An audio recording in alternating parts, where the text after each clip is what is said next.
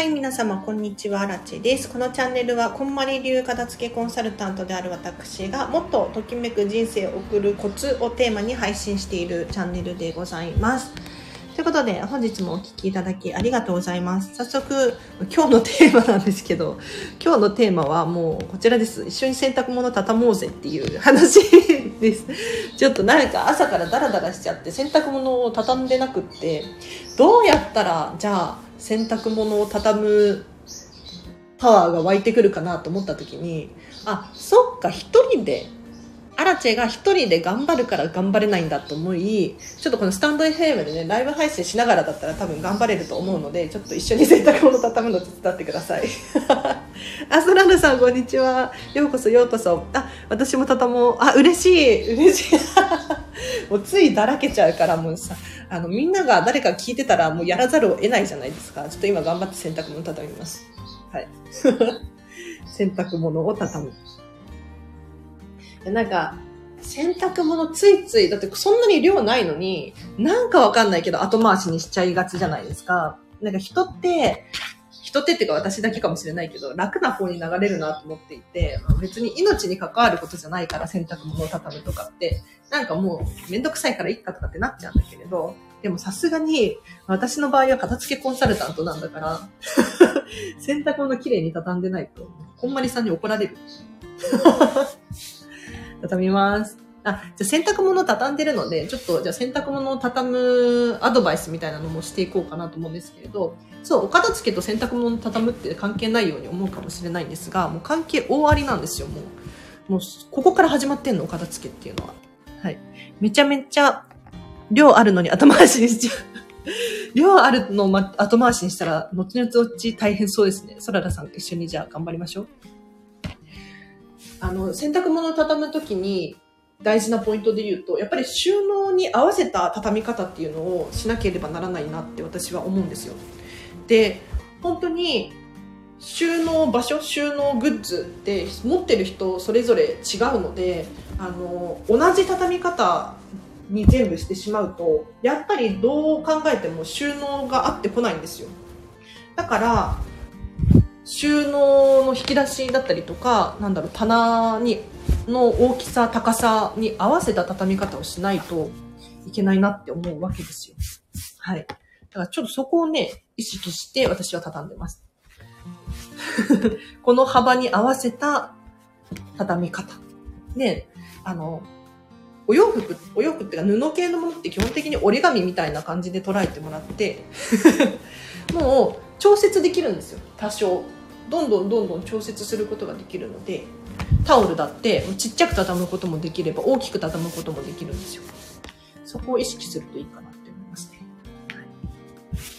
あと、畳む時のポイントコツとしては、手でとにかくアイロンをかけながら畳んでください。手でアイロンをかけ、ちょっとイメージつかない人いるかもしれないんですけれど、えっ、と、例えば T シャツだったら、こう、今私 T シャツ取ってるんですけれど、手に取って広げるじゃないですか。で、まずは手でアイロンをかけるんです。シワを伸ばすイメージです。で、シワを伸ばして、こうやってね、今私もやってますけど、シワを伸ばして畳んでいく。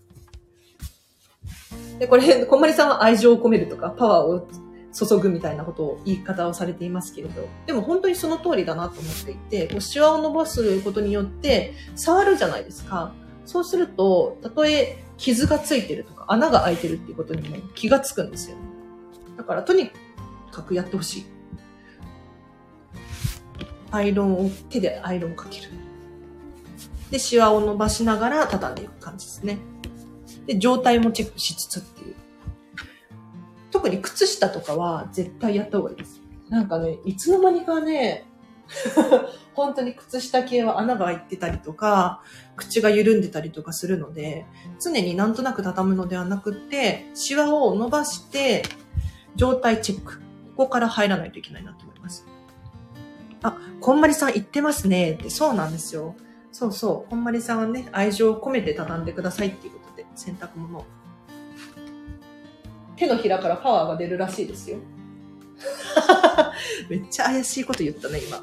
私はわかんないですけど、霊感とかゼロなんでわかんないですけど。手で愛情を込めながら、アイロンをかけながら、畳んでいきます。そうするとシワも伸びるし、状態をチェックしていきますよね。ここにシミあるわ。気づけますよね。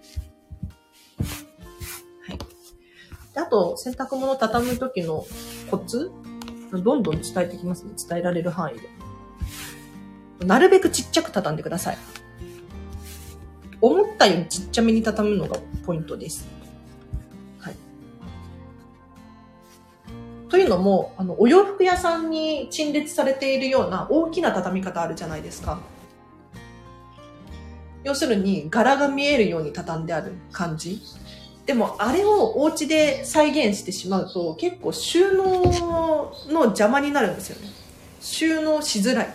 なので、とにかくお家での収納は、あの、まあ、見せる、見せたい収納の人もいると思います。そういう時は全然お店みたいにね、見せる収納のように畳んでいただいて大丈夫ですけれど、とにかく日本のお家って収納スペース限られているので、とにかくなるべく小さめに畳んでください。で、畳み方はもうこんまり、こんまり流で畳んでほしいなと思うんですけれど、あの、検索すれば出てくると思いますし、こんまりさんの本の中にもイラスト付きでね、載ってたりするので、見てください。はい。で、あと、畳むのと、収、あ、お洋服で言うと、収納方法、畳むのと、かけるのとあるじゃないですか。で、とにかく畳むことを私たちはお勧めしています。畳む収納の方をお勧めしています。というのも、畳む収納だと、かける収納の、あー、待って待って。猫が、猫が、あー、カミカミしない。カミカミしない。畳む収納の方が、あの、3分の1くらいになるんですよ。もっとちっちゃくなるパターンもあるかもしれないですね。とにかく畳んだ方が収納スペース取らないので、収納場所に困ってるよっていう方いらっしゃったら、もしかける収納している場合は、とにかくかけないで、そこの、例えばクローゼットとかかけないで、畳む。で、引き出しとかをそこにクローゼットの中に入れ込んじゃって、畳んだものを入れるようにすると、かなり収納スペースに余裕ができると思います。でもそもそも論なんですけど、申し訳ないんですが こんなこと言うとね、あれなんですけど、物量減らさないとダメです。そもそも論。だって、ね、お洋服100着、1000着持ってるっていう人いたら、それだけ管理しなければならないので、それだけ1000着分畳んで収納しなければならないじゃないですか。それって、まあ、それが好きな人は OK ですよ。もうこのお洋服たちはもう本当に可愛すぎてやばいみたいな。めでることが趣味なんだみたいな。そういう人は全然別なんですけど、管理コストをまずは下げることによって、収納、収、管理が楽になる。畳む回数も減る。これですね。究極のところで言うと。一旦タオルの量を減らしたのに、夫がちょこちょこ増やす。またタオルが増えてきた。ソラさんめっちゃ面白い。いタオル、でも、あの、それは、あの、もう旦那様と話し合いをした方がいいと思いますよ。一回。多分、旦那様は、なんだろう、タオルにこだわりがあるんだと思うんですよ。で、そのこだわりの理由をちゃんと確認した方がいいと思います。そうそうそう、競技、競技、ソララさん。ソララさんは、えっ、ー、と、タオルの物量が少ない方が好きなんだよねっていう主張があるとするじゃないですか。まあ、わかんないけど。一方で旦那様は、いや、俺は新しいふわふわのタオルが好きなんだとか そういう主張があるかもしれないじゃないですか。で、これ別にどっちが悪いとかどっちが正しいとかないんですよ。なので、一回協議をして、じゃあ、その中間、お互いが平和でいられる対策を練らなければならないんですよ。でもこれはアラチェの中には答えなくって、もうソララファミリーで相談するしかないですね。はい。あ、もらってくるんだ。タオルもらっちゃうタイプなのね。でもタオルもらっちゃいますよね。なんか、なんかわかんないけどタオルの、ねみんなタオルくれません？特に会社、職場とか仕事やられている方とかそうかもしれないですよね。何かにつけてタオルが 会社名入りのタオルとか、ね、あるかもしれないですね。もうそれもそれは本当に協議するしかないですね。はい。だって皆さんポケットティッシュもらったりします？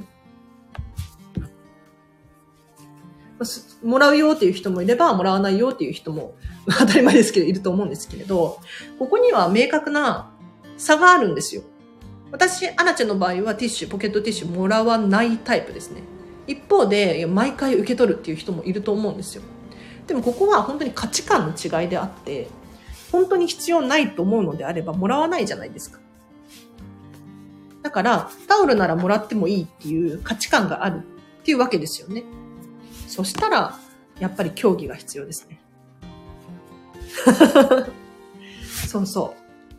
私はこれくらいの量が適正だと思うんだけど、みたいなね。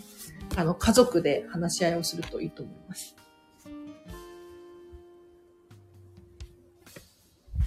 で、アラチェの場合、あ今お洋服畳んでるんですけど、とにかくかける収納ばっかりにしてます。そう。実は。こんだけ畳むことをね、お勧めしておいてあれなんですけれど、というのも、私自身お洋服持ってるのがだいたい30着くらいかな。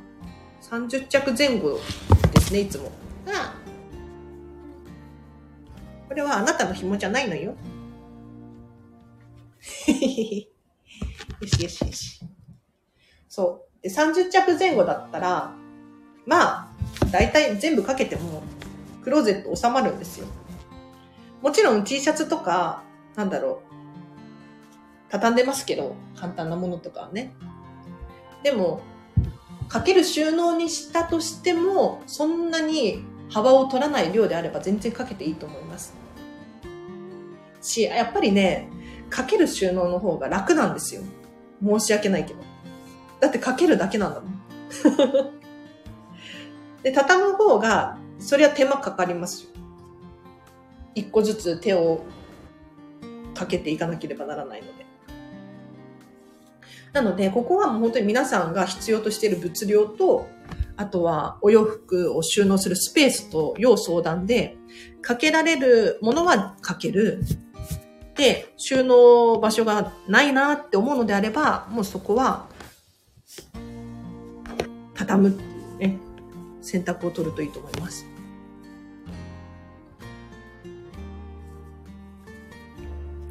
お風呂の後に必要な下着やタオルの畳むのも終わりました。おやった次はお洋服。あ、ソララさん畳んでいきましょう、じゃあ。はい。一緒にね。もう私も終わります、全部。いや、お洋服。でも、こんまりさんとかお洋服畳むの楽しいとかっておっしゃられてますよね。でも私もね、確かに楽しいんですよ。でも正直、あの、たくさんは畳みたくない。途中でなんかややめたくなる。でもそれそうですよね。なんか、あの、仕事も、私片付けコンサルタントなんで、片付けレッスン楽しいんですよ。でもそれを、例えば1日15時間やれとかって言われたらちょっとそれは話が違ってくるじゃないですか。疲れるし集中力かけるししんどいですよね。程よい程よい量ってあるじゃないですか。これをちゃんとさ見定めないとまずいよなっていうのは思います。はい。いかがだったでしょうか？洗濯物を畳む参考になったかしら。ポイントいっぱいあるんですよ、実は。こんまりさんの本の中にたくさん書かれてるので、皆さん読んでほしいなと思います。最最近出たこんまりさんの本読みました？この間、こんまりさんが LINE ライブやられてたんですけれど、アーカイブ残ってるみたいなので、ぜひ、あの、こんまりメディアジャパンの LINE をフォローして、こんまりさんの動画見てほしいなと思うんですけれど、この間、こんまりさん、新しく本を出版したんですよ。でこんまりさんと、えっ、と、誰だったっけ河村元気さんっていう方のコラボの小説なんですけど、そう、小説なんですよね。どんな本かっていうと、えっと、主人公が片付けコンサルタントで で、いろんな方のお家をお片付けするっていう小説なんですけど、あの、印象的なのは、この本、物が喋るんですよ。物が喋るの。だから、えっ、ー、と、お洋服のお片付けレッスンの部分では、お洋服たちがめっちゃ喋るんですよね。で、今、ちょうどお洋服畳んでるから、お洋服の話をさせていただくと、お洋服同士が喧嘩してるとか っていう部分が出てくるんです。お話が出てくるんです。で、これ、なんでお洋服同士が喧嘩しているのかっていうと、例えば、色違いのお洋服買うじゃないですか。もしくは同じやつを2、3着買うとか、あると思うんですけど、結局着るのって1着だよねっていうのがあるあるなんですよ。も、もしかしたらね、あの、ちゃんと交互に着てるよなんていう方もいらっしゃると思うんですけど、やっぱり、じゃあ赤い服と青い服を同じ型のやつをね、買った時に、どっちかの方が明らかに着てるパターンってあったりするんです。まあ、私もね、昔結構やってましたけど、そういうことを。でもよく考えたら本当にそれってなんかちょっと違かったよななんて思うんですよ。だからそういう時にこんまりさんは、なんかお洋服が喧嘩してるっていうふうに思うらしいんです。あなたばっかり赤、赤ばっかり着て、青は着られない。私は着られてはいないけれど、すごく新品みたいに美しい、喧嘩してるんですって、とにかく。面白いですよね。はい。ということで、洗濯物畳みました。やったー。ありがとうございます。お付き合いいただいて。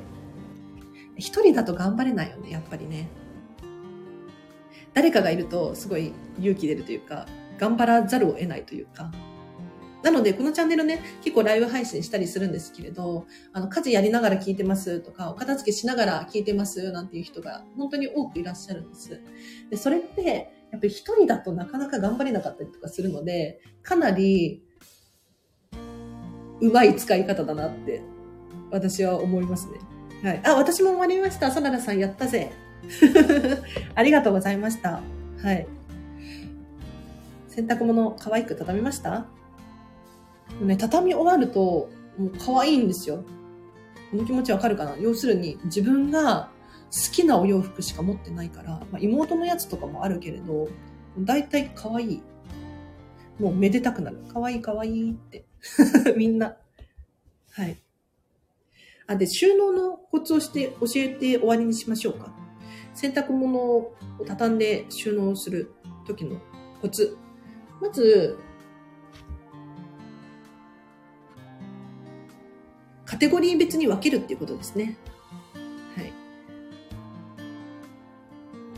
なんかごちゃごちゃに収納しちゃうとわけわかんなくなってしまうんですよ。これは全ての収納がそうなんですけれど、えっ、ー、と、お洋服で言ったら T シャツもあるし、ジーパンもあるし、トレーナーもあるし、ショートパンツもあるし、スカートもワンピースもあるんだけれど、これが全部ミックスの状態で収納されてるとわけがわかんなくなってしまうので、そうじゃなくって、じゃあ T シャツなら T シャツ、靴下なら靴下みたいなエリアを決めなきゃいけないです。